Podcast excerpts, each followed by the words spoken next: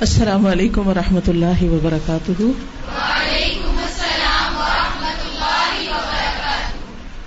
نحمد ونسلی علی رسول کریم اما بعد، فاعوذ باللہ من الشیطان الرجیم، بسم اللہ الرحمن الرحیم۔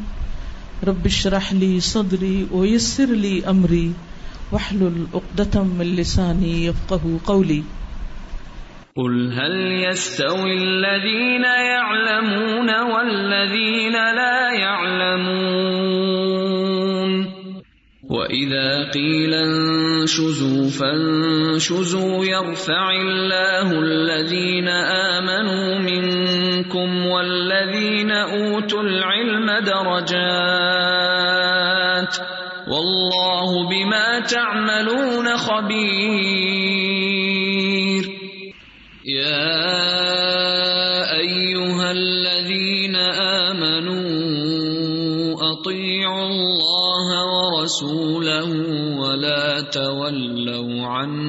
عنه وأنتم تسمعون حدیث نمبر 489 ہم صحیح بخاری کی کتاب المغازی میں صلح حدیبیہ کے بارے میں پڑھ رہے ہیں۔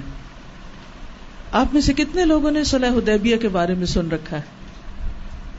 ماشاء اللہ جن لوگوں نے بھی سیرت پڑھی ہے، تو صلح حدیبیہ نبی صلی اللہ علیہ وسلم کی زندگی کا آپ کی نبوت کے اس سفر کا ایک بہت اہم حصہ ہے۔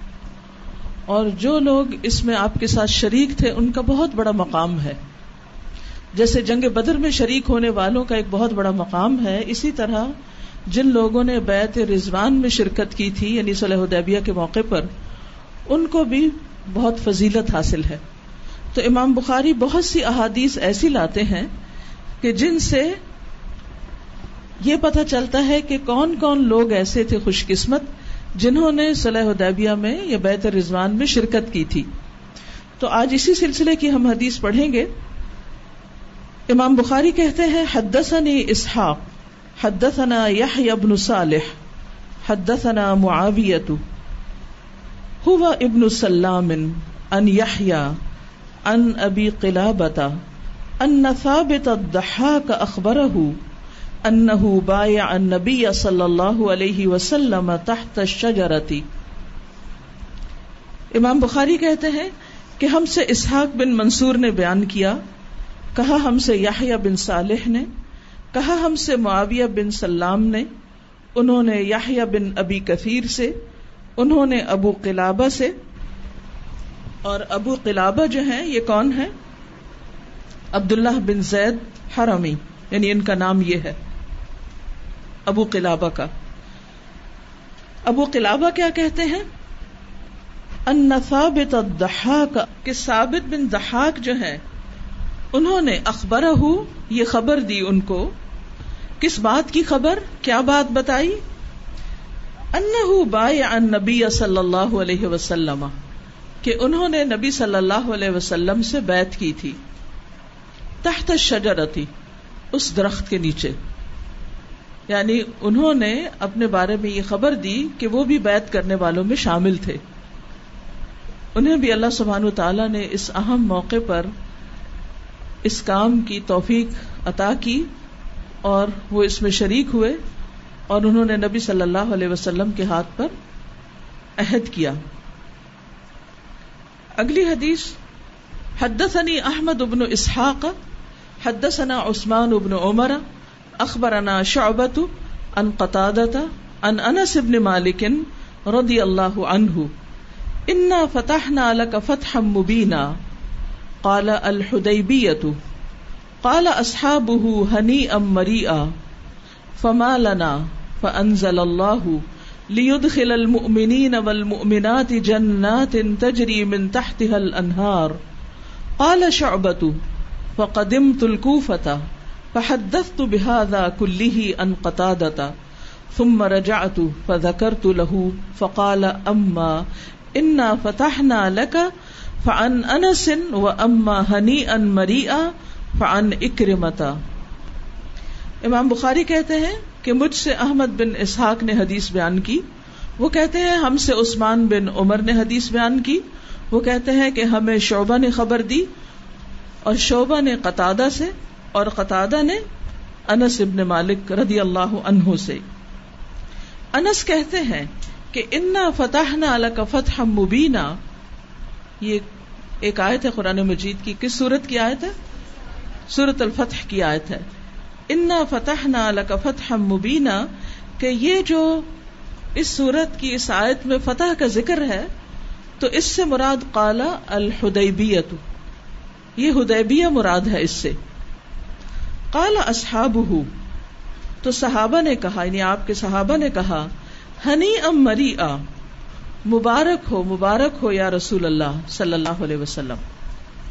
فما لنا، تو کیا ہے ہمارے لیے؟ یعنی یہ تو ایک اوور آل خوشخبری ہے، لیکن ہمیں اس بات کے نتیجے میں کیا ملے گا؟ فنزل اللہ، تو اللہ سبحان تعالیٰ نے یہ آیت نازل فرمائی۔ لیدخل المؤمنین والمؤمنات جنات تجری من تحتها الانہار، تاکہ وہ داخل کرے مومن مردوں اور عورتوں کو ان باغوں میں جن کے نیچے نہریں بہتی ہیں۔ یہ ہے اس بیت میں شرکت کرنے والوں کا انعام۔ کالا شعبت شعبہ کہتے ہیں، فقدم تلکو فتح میں کوفہ میں آیا فحدس تو بحادہ کلی ہی ان قطع تو میں نے یہ ساری بات قطع سے روایت کی۔ ثم رجعت، پھر میں لوٹ کر واپس قطع کے پاس آیا۔ فذکر تو لہو، تو میں نے ان سے ذکر کیا۔ فقالا تو وہ کہنے لگے، اما انا فتح کا جہاں تک انا فتح کا کا تعلق ہے فن انسن تو یہ انس سے میں نے سنا۔ وہ اما ہنی ام مریا اور ہنی ام مریا والی بات جو ہے فن اکرمتا یہ اکرما سے سنی۔ یہ ہے ان لوگوں کی دیانت اور امانت اور سچائی۔ کہ کون سی بات کس سے سنی؟ کہاں سے حاصل کی؟ اس کو الگ الگ طور پر بیان کیا۔ بہرحال، اس حدیث کے اندر یا اس روایت کے اندر جو خاص بات کہی جا رہی ہے، وہ ہے اچھا عمل کرنے والوں کا اچھا انجام۔ اور اچھا انجام کیا ہے؟ ایک مومن کے لیے سب سے بہترین انجام اور اس کے عمل کا بہترین سلا کیا ہو سکتا ہے؟ جنت۔ یس جنت۔ یہ سب سے بڑا انعام ہے۔ اگر کسی کو جنت مل گئی اور دنیا میں اس کو اپنے اچھے کاموں کا کوئی نتیجہ سمجھ میں نہیں آیا سامنے نہیں آیا تو اس کا کچھ نقصان نہیں ہوا۔ لیکن اگر کوئی دنیا کی شاندار ترین کامیابیاں حاصل کر لیتا ہے، لیکن آخرت میں وہ جنت سے محروم ہے، تو وہ ہر خیر سے محروم ہے۔ اس نے کچھ بھی نہیں پایا۔ کیونکہ دنیا میں وہ شخص جو سب سے زیادہ ایش و عشرت میں ہے، اس کو جہنم کا ایک غوطہ دلا کے پوچھا جائے گا، بتاؤ کبھی کوئی راحت پائی؟ تو وہ قسم کھا کر کہے گا کہ میں نے آج تک کوئی نعمت نہیں دیکھی۔ ساری نعمتیں بھول جائے گا۔ تو دنیا میں پائی جانے والی بڑی سے بڑی ایش و عشرت اور نعمتیں اور بہت سی لگژریز یہ بیکار ہے آخرت کے اس انعام کے مقابلے میں یعنی جنت کے مقابلے میں۔ تو ہم چھوٹی نیکی کریں یا بڑی نیکی کریں؟ ہماری سوچ کیا ہونی چاہیے؟ کہ اللہ سبحان و تعالیٰ ہم سے راضی ہو جائے اور ہمیں جنت عطا کرے۔ ہم سب کو جنت کا شوق لگ جانا چاہیے۔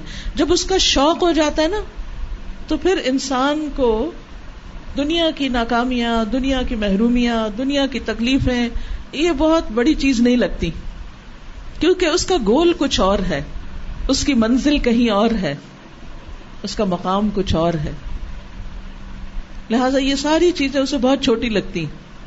اور جس کے سامنے وہ بڑا انعام نہیں ہوتا، چھوٹی پریشانی بھی بہت بڑی پریشانی اس کے لیے بن جاتی۔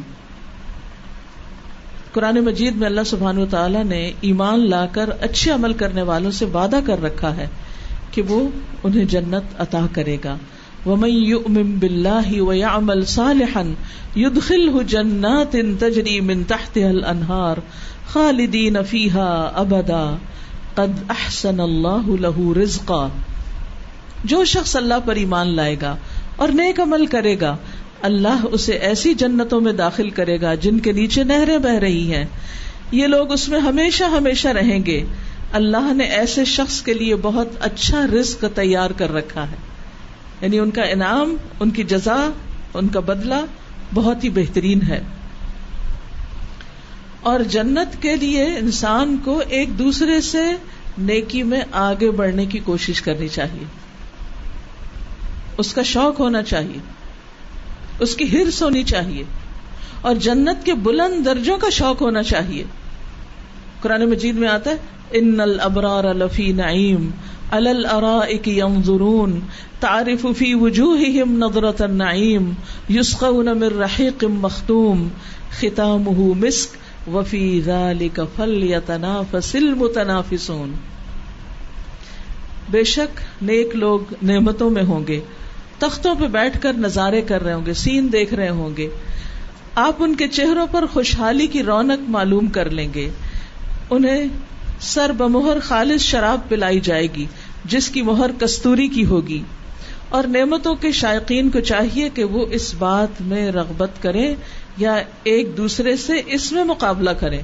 تنافس ہوتا ہے ایک دوسرے سے آگے بڑھنے کی خواہش، مقابلہ۔ آپ دیکھیے کہ دنیا میں ہم کس کس چیز میں مقابلہ نہیں کرتے؟ ہر وقت کمپیرزن ہو رہا ہوتا ہے، ہر وقت کچھ نہ کچھ کیلکولیشن چل رہی ہوتی ہیں۔ لیکن دنیا میں ہم کمپٹیشن کس میں کر رہے ہوتے ہیں؟ کس میں کمپیٹ کرتے ہیں لوگ؟ کس چیز میں ریس لگی ہوئی ہے؟ اسٹوڈینٹس کے لیے گریڈز اچھے آ جائیں، اچھی بات ہے۔ اور مال میں اچھی گاڑی ہو، ہمارا گھر دوسرے سے زیادہ اچھا ہو ہماری شادی دوسرے کے مقابلے میں زیادہ شاندار ہو، ہماری کار دوسرے کے مقابلے میں زیادہ اچھی ہو۔ کس کس چیز میں مقابلے ہیں؟ کپڑوں میں، جیولری میں، ہر چیز میں ہی تو ایک مقابلہ ہے۔ بیگز میں۔ اب ہزاروں روپے صرف ایک بیگ کے لیے خرچ کر دیے جاتے ہیں، جس کا استعمال سوائے دکھاوے کے کچھ نہیں ہوتا۔ حالانکہ دکھاوا جو ہے، آپ کو پتا ہے نا کہ اس کی سزا کتنی بڑی۔ اور خصوصاً انسان اس لیے اگر دکھاوا کرے کہ لوگ مجھے امپورٹینس دیں کہ میرے پاس یہ اور یہ ہے۔ تو ان گھٹیا چیزوں میں، یہ گھٹیا اس لیے کہ دنیا اگر اس کی حیثیت مچھر کے پر برابر بھی ہوتی، تو اللہ سبحانہ تعالیٰ کسی کافر منافق کو ایک گھونٹ پانی نہ دیتا یہاں سے۔ تو چونکہ اس کی کوئی حیثیت نہیں، اس لیے اللہ تعالیٰ سب کو دیتا ہے۔ یہاں ایمان والوں کو بھی دیتا ہے اور دوسروں کو بھی دیتا ہے۔ تو جس کا ذہن ان چیزوں کے مقابلے میں لگا رہے گا وہ جنت کے لیے آگے بڑھنے کی فکر کم ہی کرے گا۔ وہاں کا شوق اس کے اندر نہیں ہوگا۔ اور جس کو وہاں کا شوق لگ گیا، وہ اس ریٹ ریس سے باہر نکل آئے گا۔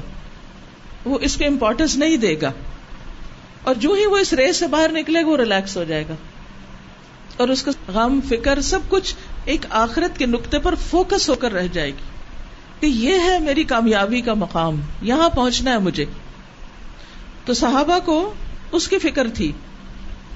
اور پھر ہم سب کو یہ بھی سوچنا چاہیے کہ جب جنت کمانے کا کوئی موقع ہاتھ آئے تو اس کو ہاتھ سے نہ جانے دے ایک صحابی تھے، ابو دہدا ان کے بارے میں ایک بڑا دلچسپ واقعہ آتا ہے۔ حضرت انس کہتے ہیں کہ ایک آدمی نبی صلی اللہ علیہ وسلم کی خدمت میں حاضر ہوا اور کہنے لگا، یا رسول اللہ، فلاں آدمی کا ایک کھجور کا درخت ہے اور اسی جگہ میں اپنی ایک دیوار بنانا چاہتا ہوں۔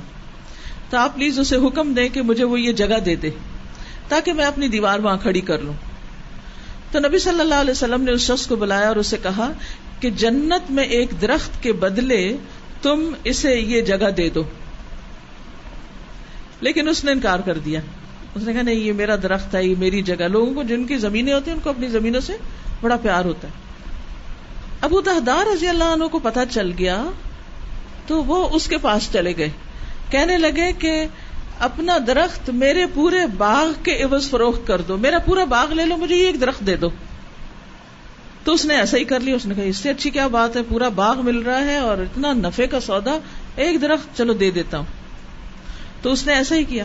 تو وہ نبی صلی اللہ علیہ وسلم کے پاس گئے اور کہنے لگے، اے اللہ کے رسول، میں نے کھجور کا درخت اپنے باغ کے بدلے خرید لیا ہے۔ تو یہ درخت آپ اس شخص کو دے دیں جس کو چاہیے۔ جو دیوار کھڑی کرنے والا تھا۔ میں نے یہ درخت آپ کو دے دیا۔ آپ اب جس کو چاہیں دے دیں۔ کیونکہ میرا درخت ہے اب۔ تو رسول اللہ صلی اللہ علیہ وسلم نے فرمایا، ابو دہدہ کے لیے جنت میں کتنے بہترین گچھے ہیں۔ اور آپ نے یہ بات کئی بار فرمائی۔ اس کے بعد وہ اپنی بیوی کے پاس پہنچے اور کہنے لگے، اے ام دہدا اس باغ سے نکل چلو۔ میں نے اسے جنت کے درخت کے عوض فروخت کر دیا ہے۔ تو وہ بھی کہنے لگی کہ تم نے کامیاب تجارت کی ہے۔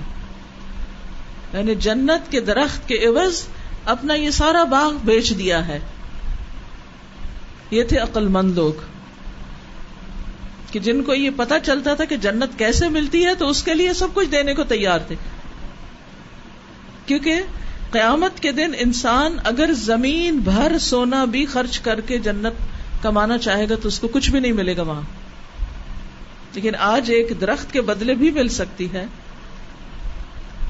تو ان کے دل میں کیسا شوق اور کیسی تڑپ آئی کہ مجھے جنت کا درخت مل جائے اسی کے ساتھ ہی چپک جاؤں گا، بس جنت میں اتنی سی بھی جگہ مل جائے تو کوئی فرق نہیں پڑتا، اگر دنیا میں بڑی سے بڑی چیز بھی لٹانی پڑے۔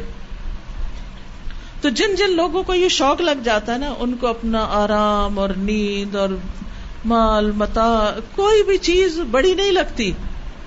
نہ اس پر انہیں کوئی فخر ہوتا ہے، نہ اس کے پیچھے وہ روتے ہیں۔ وہ سب کچھ دے سکتے ہیں۔ یہی وہ شوق تھا جس نے ابو بکر رضی اللہ عنہ کو سارے گھر کا مال دینے پہ راضی کر دیا۔ اور باقی صحابہ نے بھی جو کچھ دیا۔ پھر اسی طرح جب شدید دنیا میں کوئی تکلیف پہنچی ہو، کوئی غم ہو، کوئی ہرٹ ہو، کوئی بیماری ہو، تو اس وقت بھی انسان کا دل بہت نرم ہوتا ہے، رونا آ رہا ہوتا ہے۔ تو روتے ہوئے جنت مانگنی چاہیے۔ اس دکھ کے وقت جنت مانگنی چاہیے۔ لیکن جب ہمیں رونا آتا ہے تو ہم کیا کرتے ہیں؟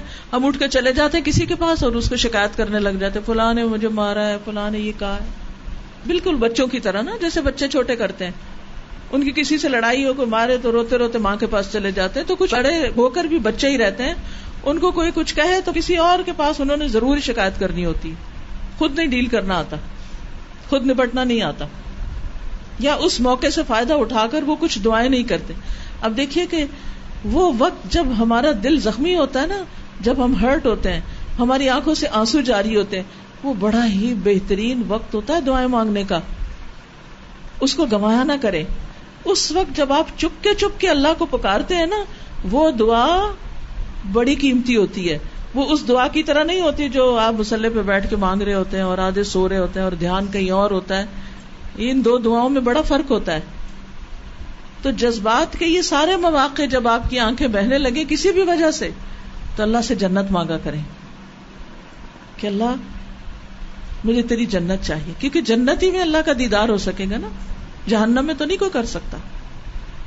آپ کو معلوم ہے کہ حضرت آسیہ جو تھی فرعون نے ان کے دونوں ہاتھوں اور دونوں پاؤں میں میخیں گاڑ دی تھی کیل، ہاتھ اس طرح کر کے اس میں کیل ٹونک دیے۔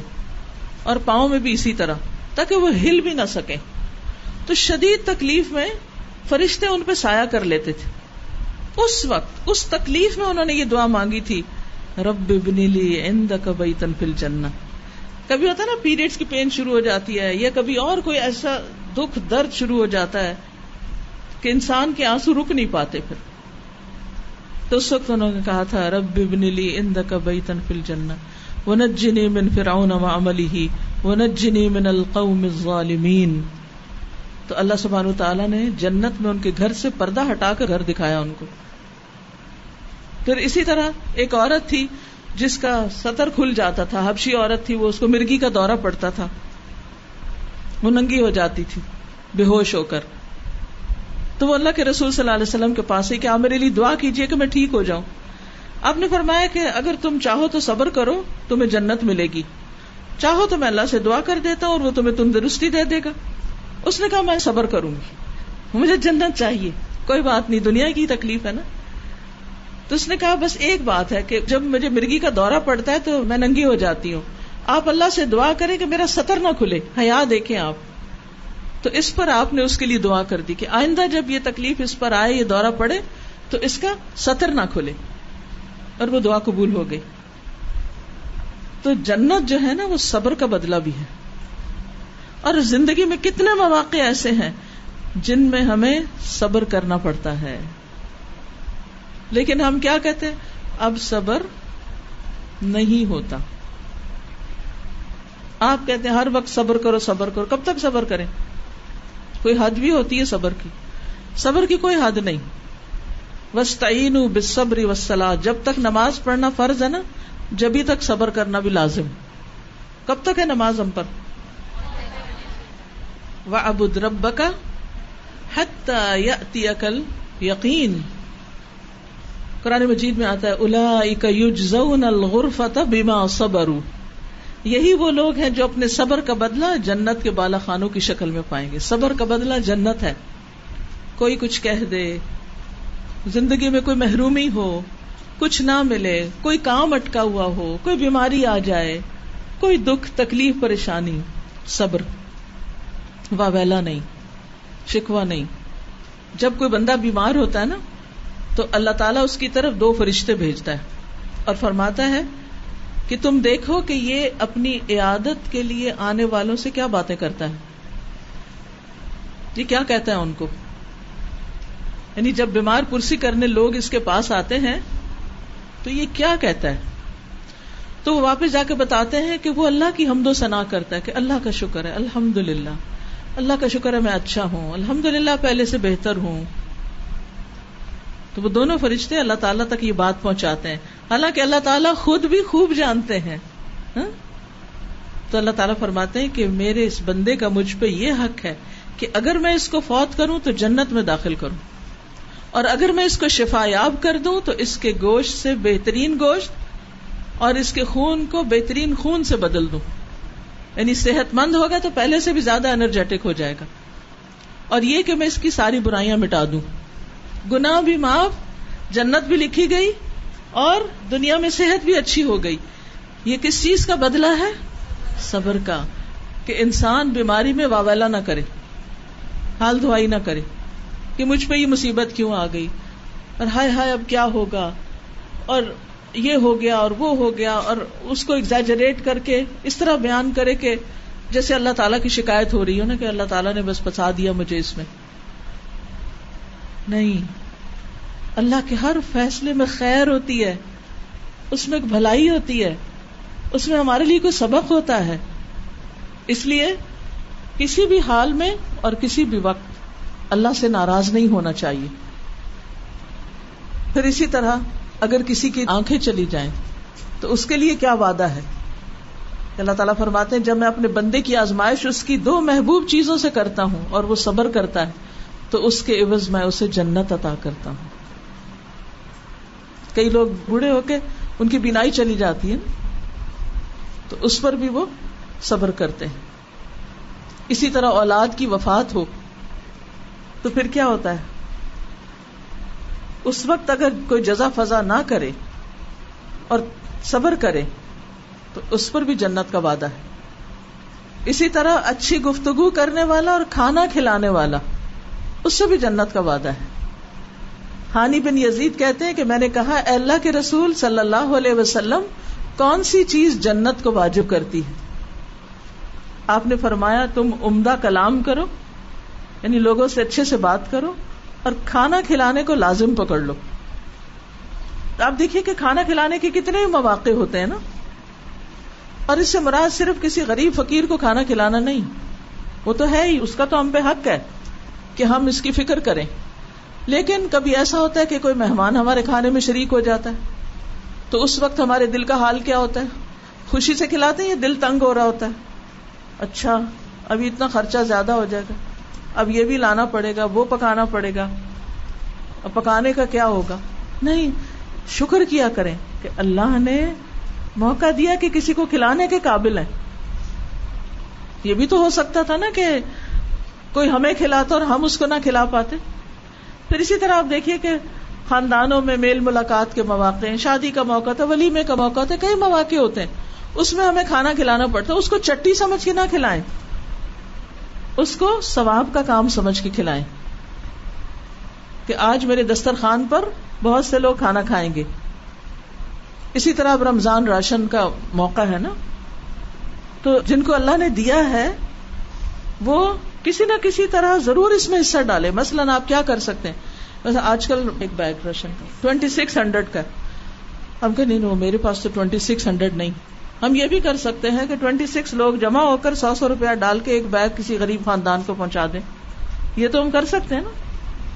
یا دو تین لوگ مل جائیں، دس لوگ مل جائیں، اس سے زیادہ لوگ مل جائیں۔ کوشش ہی ہے نا کہ رمضان میں ہماری طرف سے کسی کو کھانا مل جائے۔ تو اور بھی مواقع تلاش کرتے رہنا چاہیے کہ اچھا کہاں، کون سا کیا پروگرام بن رہا ہے، وہاں کھانا بھی ہے۔ چلے میرا حصہ بھی پڑ جائے۔ اسی طرح گھر میں تحری پکانی پڑے یا افطاری بنانی پڑے تو اس میں بھی دل تنگ نہ کریں۔ آپ کہ میں پکاؤں گی اور سب کھائیں گے اور اس کے بدلے مجھے جنت چاہیے۔ مجھے ان کی تعریف بھی نہیں چاہیے۔